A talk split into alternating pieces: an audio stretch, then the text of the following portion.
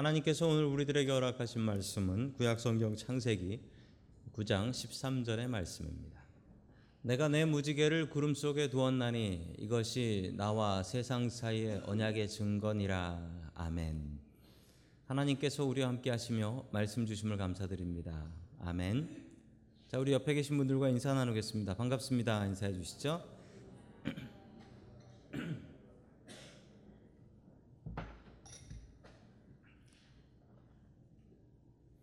오늘 영원한 약속을 붙잡으라라는 제목을 가지고 하나님의 말씀을 증거하겠습니다.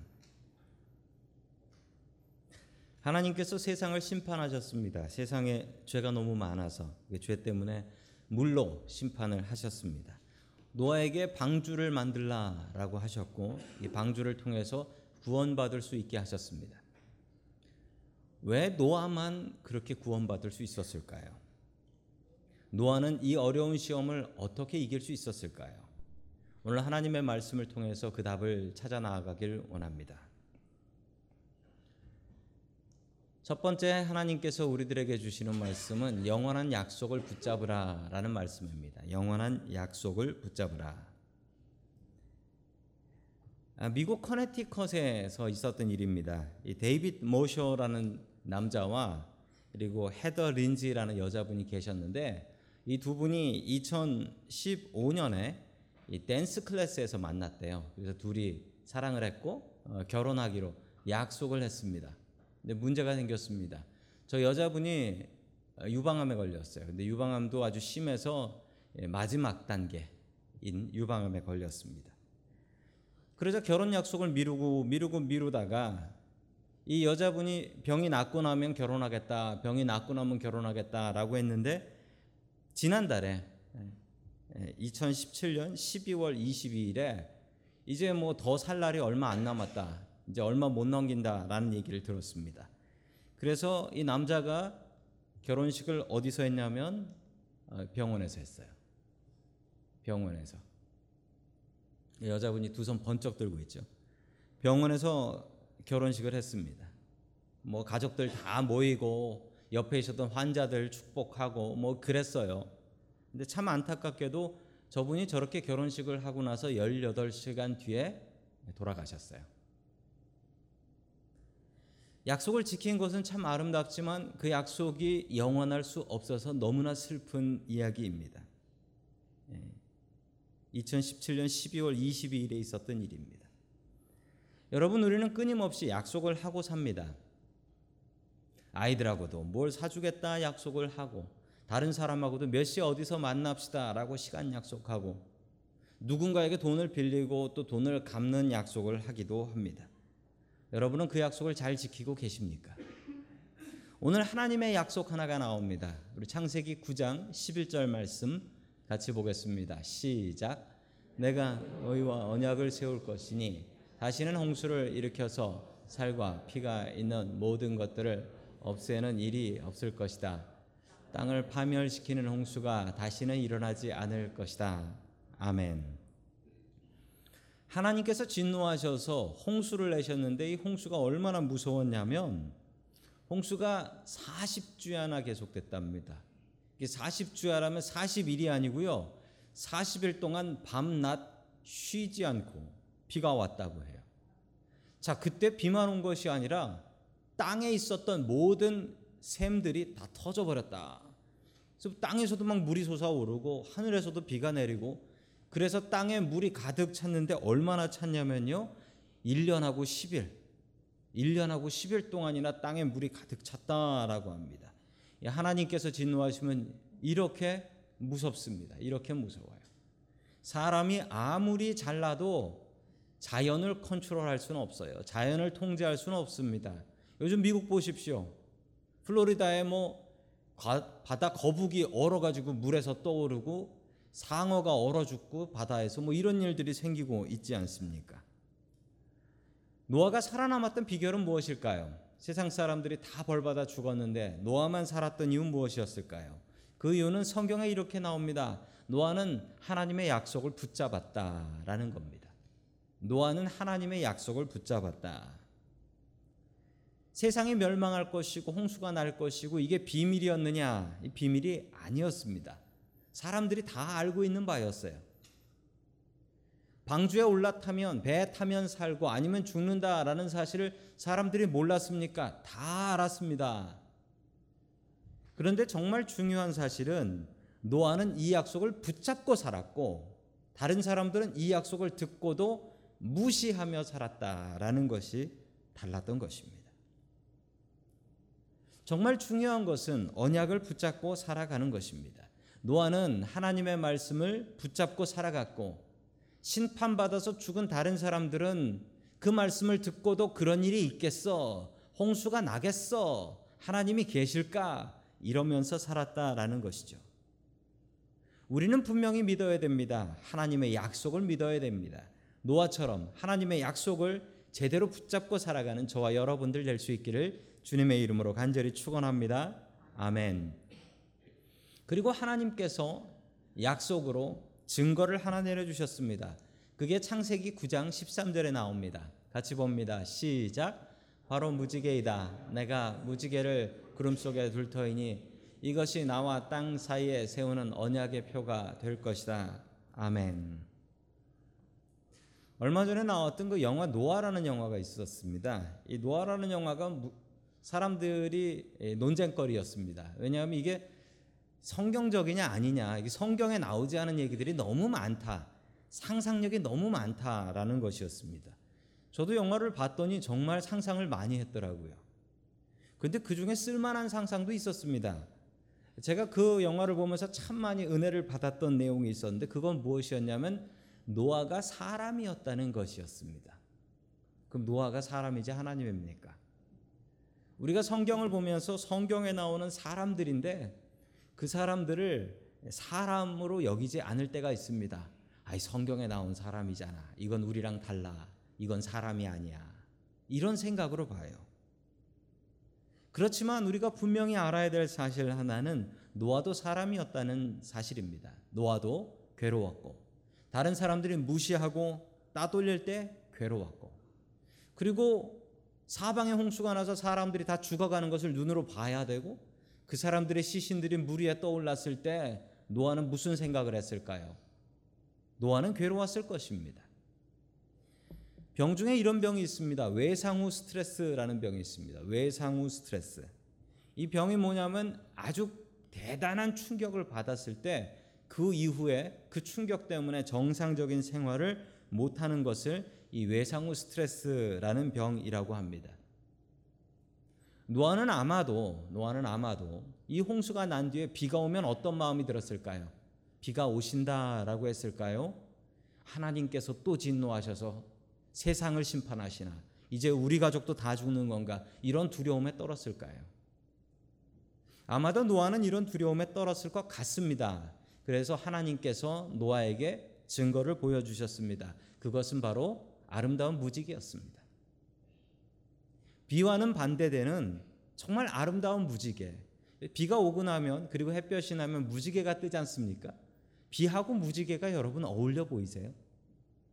전혀 어울려 보이지 않습니다.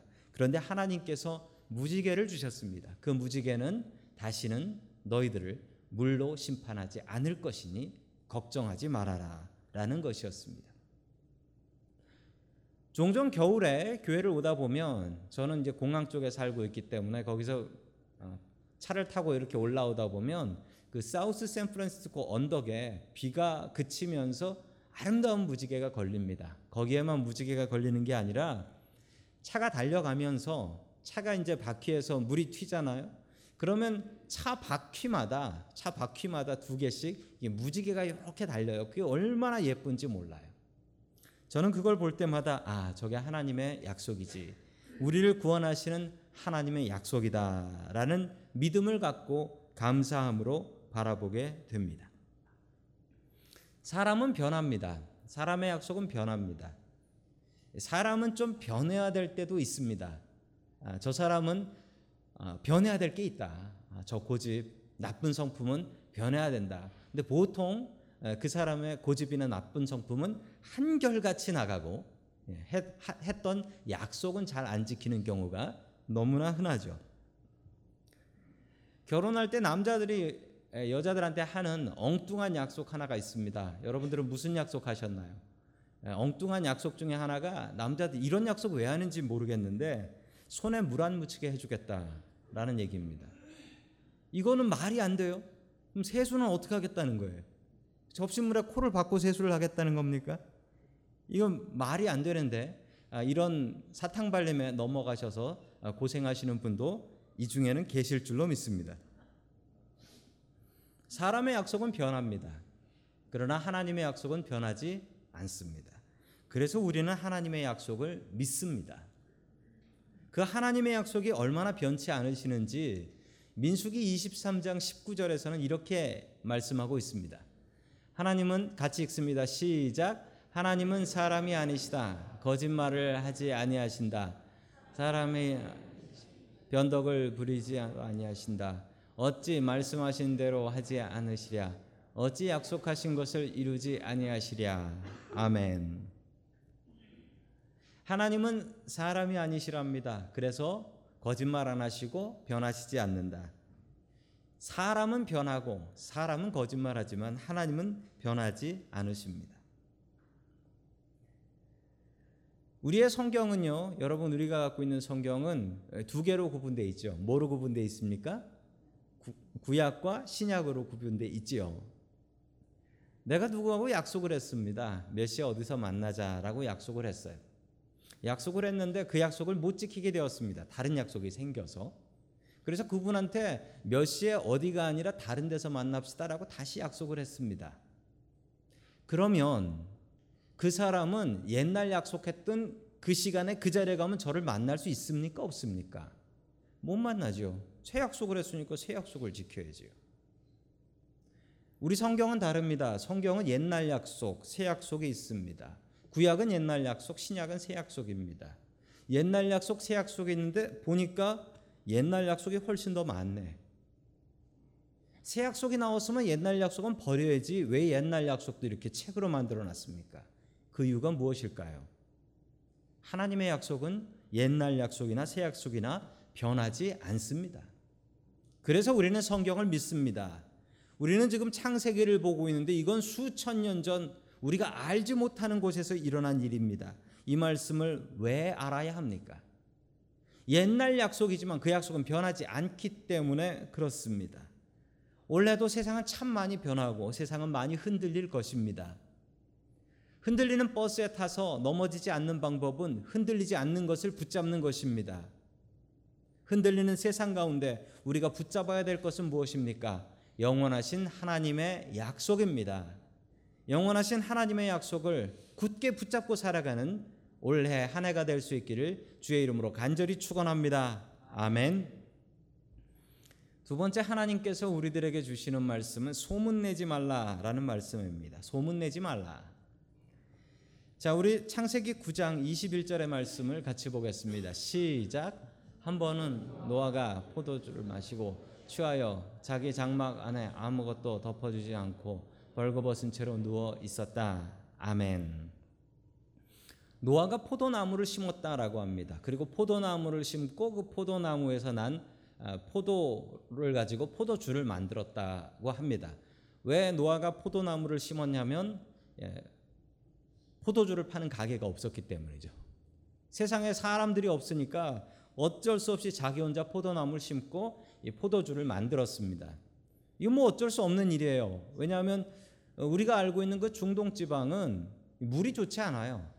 물이 좋지 않아서 그물 직접 마실 수 없어서 이 포도즙이나 포도주를 만들어서 마셨던 것은 사실입니다. 이건 뭐 별 문제가 될 일이 아니에요. 그런데 이 노아가 포도주를 마시는데 지금 술 친구도 없는 거예요. 왜 없냐면 다 죽었으니까. 다 죽었으니까 그걸 혼자 마시기 시작한 겁니다. 홍수가 나기 전 노아의 모습과 홍수가 난 이후의 노아의 모습은 너무나 다릅니다. 여러분 성경을 읽으시면서 느끼셨는지 모르겠는데 홍수 나기 전 노아의 모습은 하나밖에 없는 의인이고 하나님의 말씀대로 순종하는 의인으로 나오는데 홍수 끝나고 나니까 노아가 많은 충격을 받아서 변했는지 노아가 변했어요. 노아가 변해서 포도나무 심고 포도주 마시고 이 포도주를 마셨는데 이 혼자 마시고서 혼자 자기 방 안에서 자기 텐트 안에서 자는데 어떻게 했다고 합니까? 아무것도 덮지 않고 벌거벗은 채로 뭐 정신을 잃고 자고 있었다라는 겁니다. 자, 계속해서 22절의 말씀을 같이 보겠습니다. 22절입니다. 시작. 가나안의 조상 함이 그만 자기 아버지의 벌거벗은 몸을 보았다. 그는 바깥으로 가서 두 형들에게 알렸다. 아멘. 자 노아에게는 아들이 셋이 있었습니다. 셈과 함과 야벳이라는 아들들이 있었는데 그 중에 함이 아버지 텐트에 들어갔다가 아버지 텐트 안에서 아버지 주무시는 모습을 보고서 어, 두 형제들한테 가서 이야기를 했습니다. 뭐라고 얘기했을까요? 예, 아버지가 개가 되었어 라고 얘기했던 것 같습니다. 아버지가 술이 잔뜩 취해가지고 쓰러져 있다 라고 이야기를 했습니다. 자 그러자 셈과 야벳은 어떻게 했을까요? 셈과 야벳은 이렇게 얘기했습니다. 우리 23절 같이 봅니다. 시작. 셈과 야벳은 겉옷을 가지고서 들어서 그것을 어깨에 걸치고 뒷걸음질 쳐 들어가서 아버지의 벌거벗은 몸을 덮어드렸다. 그들은 아버지의 벌거벗은 몸을 보지 않으려고 얼굴을 돌렸다. 아멘. 셈과 야벳이 어떻게 했냐면 그 얘기를 듣고 나서 겉옷을 아버지 겉옷을 가지고 가서 둘이 그것을 어깨 이렇게 한쪽 어깨 저쪽 어깨 이렇게 걸치고 들어갔다는 거예요. 그래서 아버지가 있는 쪽에 가가지고 아버지를 덮어뜨리고 그냥 안 보고 나왔다라는 겁니다. 함이 했던 일과 샘과 야벳이 했던 일이 뭐가 달랐죠? 함이 했던 일은 소문을 냈습니다. 아버지가 술 드시고 옷 벗고 쓰러져 있어 라고 가족들에게 알린 거예요. 뭐 가족들에게 알렸는데 이거 소문 낸 거냐라고 얘기하실 수도 있겠지만 당시에 전 세계 인구는 8명이었고요. 그 중에 2명에게 알렸다는 건 25%에게 소문을 냈다는 얘기입니다. 샘과 야벳은 어떻게 했습니까? 샘과 야벳은 이 이야기를 듣고 아버지를 덮어드렸는데 덮어드린 모습이 참 아름다워요. 이미 아버지가 벗고 누워 있다라는 얘기를 들었으니 뭐 들은 걸 보나 상관없잖아요. 그런데 이 샘과 야벳은 자기 아버지를 존중하는 마음으로 그리고 될 수 있으면 안 보려고 보면 그게 자기의 기억에 남고 그게 또 소문으로 나갈까봐 샘과 야벳은 그냥 몰래 덮어드리고 옵니다. 중요한 사실 하나가 있습니다. 여러분 소문 내면 벌 받고 덮어주면 복 받는다. 예전에 이민 사회에 이런 이야기가 있었습니다. 이민 사회의 소문은 일주일 단위로 퍼진다. 아, 왜냐하면 교회가 모여야 그 얘기 알아 라고 하면서 소문이 퍼지기 때문에 그랬다라는 겁니다. 근데 요즘은 그렇지 않고 어, 매일매일 1초 단위로 퍼진다라고 합니다. 왜 그런가 했더니 카카오톡으로 받으면 복사해서 보내고 받으면 복사해서 보내고 그래서 요즘은 소문이 그냥 삽시간에 전 세계로 다 퍼진다라고 합니다. 분명히 우리가 아시면 좋겠습니다. 오늘 성경 말씀 그대로입니다. 성경 말씀에 소문낸 사람 벌 받았고 덮어준 사람 복 받았습니다. 이거 분명히 아십시오. 여러분 그리고 우리가 이 말씀대로 살아가야 되겠습니다. 세상에서 제일 달콤한 말이 있답니다. 자다가도 벌떡 일어나고 병든 사람도 벌떡 일어난 말이래요. 여러분 무슨 말인 줄 아십니까? 딱 세 단어인데. 딱 세 단어 이거래요. 너 그거 알아? 이거래요. 이러면 호기심이 생겨서 견딜 수가 없대요. 진짜 나쁜 사람은 너 그거 알아? 그러고서 그 다음에 이 얘기까지 하는 사람. 에이 말 안 할래. 그러면 궁금해서 죽는다는 거예요. 그리고 마지막에 다 하고 나서 이건 비밀이니까 너만 알아. 아니 비밀이면 나한테 얘기하지 말지 왜 그걸 나한테 얘기를 해가지고 나를 괴롭히는 거야. 어떤 대학에 커뮤니케이션 대화 교수님이 계셨는데 그 교수님이 학생들한테 숙제를 냈다고 합니다. 어떤 숙제냐면 소문을 만들라라는 거예요. 하나 만들어 가지고 딱 한 사람한테만 몰래 가서 얘기를 하래요. 몰래 가서 얘기를 하는데 한 학생이 이런 소문을 만들었습니다. A하고 B가 사귄다. 연애를 한다라는 루머를 만든 거예요. 그래서 옆 사람한테 얘기하면서 이거 비밀이야 얘기하면서 얘기를 했는데 그게 며칠 만에 자기 귀에 다시 돌아오나? 그리고 돌아왔을 때 그 내용이 뭔가? 이것을 조사해 오라라는 것이었는데 이 학생의 조사에 의하면 이 학생의 조사에 의하면 3일 만에 다시 자기 귀에 돌아왔고 내용은 원래 내용하고 상관없는 누가 누구하고 사귀는데 사귀어서 둘이 아이를 가졌고 그 아이를 지워버렸는데 그래서 둘이 헤어졌다까지. 그 3일 만에 다 벌어진 일이에요. 여러분 소문이 이렇게 무섭습니다. 소문이 이렇게 무서워요. 소문이 이렇게 무섭게 퍼져요. 얼마 전에도 이쪽 지역에 그런 소문 한번 퍼진 적 있었습니다. 어느 어느 교회에서 세미나 하는데 세미나 오시는 분이 조금 소문이 안 좋은 분이었나 봐요. 예, 그분 때문에 소문이 쫙 퍼졌는데 그분 초대한 교회 목사님도 종북주의자다, 커뮤니스트다, 뭐 그래가지고 돌았는데 그 목사님이 허허 웃으면서 아니 내가 종북이래라고 하면서 허탈하게 웃었던 그 기억이 납니다. 함이 잘못된 것은 무엇입니까? 함이 보았을 때 아버지가 그러고 계시면 어떻게 하면 됩니까? 자기가 그냥 덮어주리고 오고 입 싹 다물면 됩니다. 그런데 함은 그렇게 하지 않았습니다. 함은 이 소식을 가족들에게 전해버렸던 거예요. 소문을 냈던 겁니다. 소문 내지 말고 덮어 주십시오. 오늘 성경 말씀 그대로입니다. 덮어주면 복 받고 소문 내면 안 좋은 일이 있습니다. 소문 내지 말고 덮어주며 살아갈 수 있는 저와 여러분들 될 수 있기를 주님의 이름으로 간절히 축원합니다. 아멘. 세 번째 마지막으로 하나님께서 우리들에게 주시는 말씀은 저주하지 말라라는 말씀입니다. 저주하지 말라.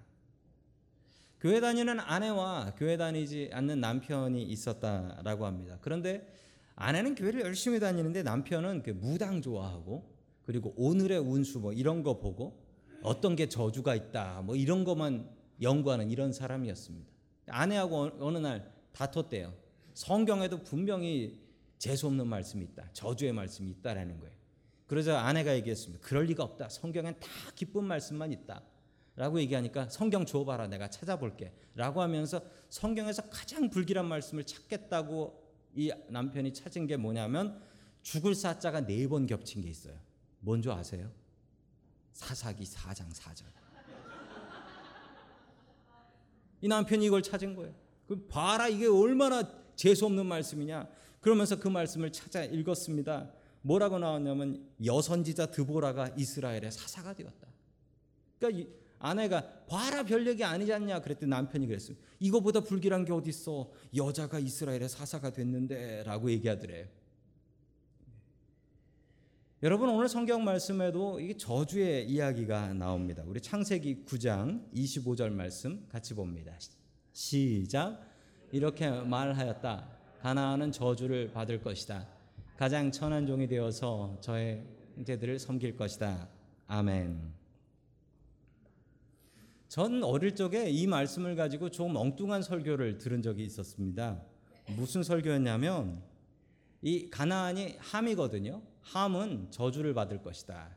이 아버지 노아가 술에서 깨어가지고 일어나가지고 이 사실을 다 알게 된 거예요. 이 사실을 다 알게 된 뒤에 자기 아들인 함을 저주했습니다. 저주를 하면서 너는 가장 천한 종이 되어서 내 형제들을 섬길 것이다. 라고 이야기했는데 이 이야기를 제가 어렸을 적에 들었던 설교는 이런 설교인데요. 저 함이 흑인이래요. 그래서 흑인이어서 흑인들은 백인들의 노예가 되는 것이 이게 성경에 예언된 것이다. 라고 설교를 들었는데 제가 신학교 가서 배웠는데 이게 잘못된 거라더라고요.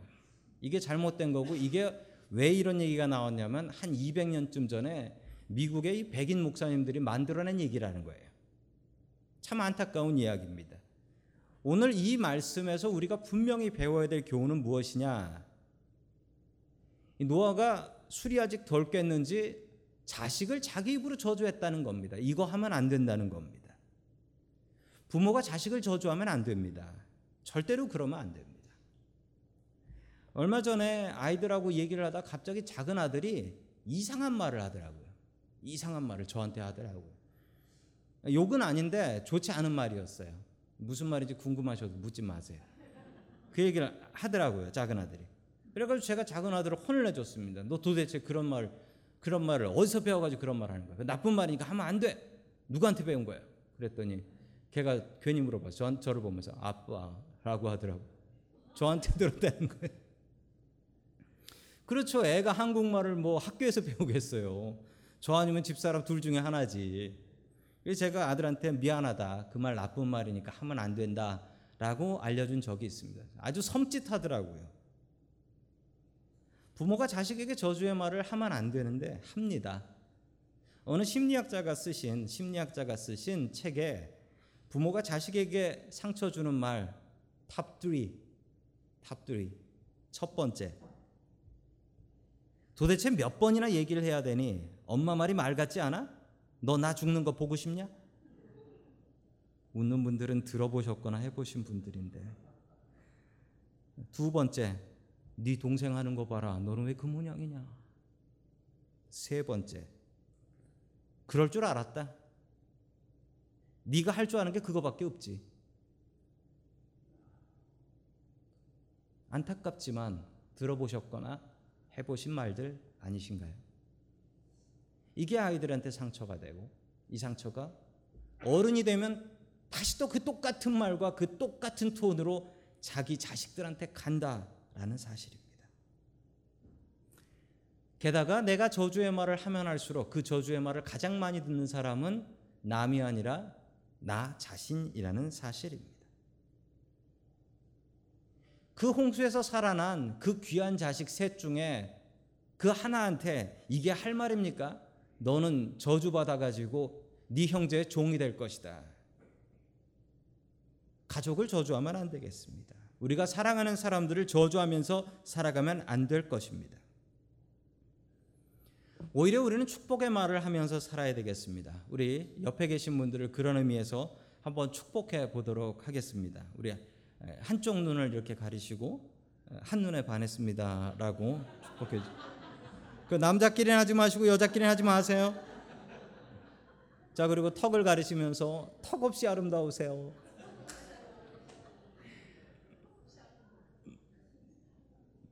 밥맛이 없으시더라도 순종하는 자에게 복이 있습니다.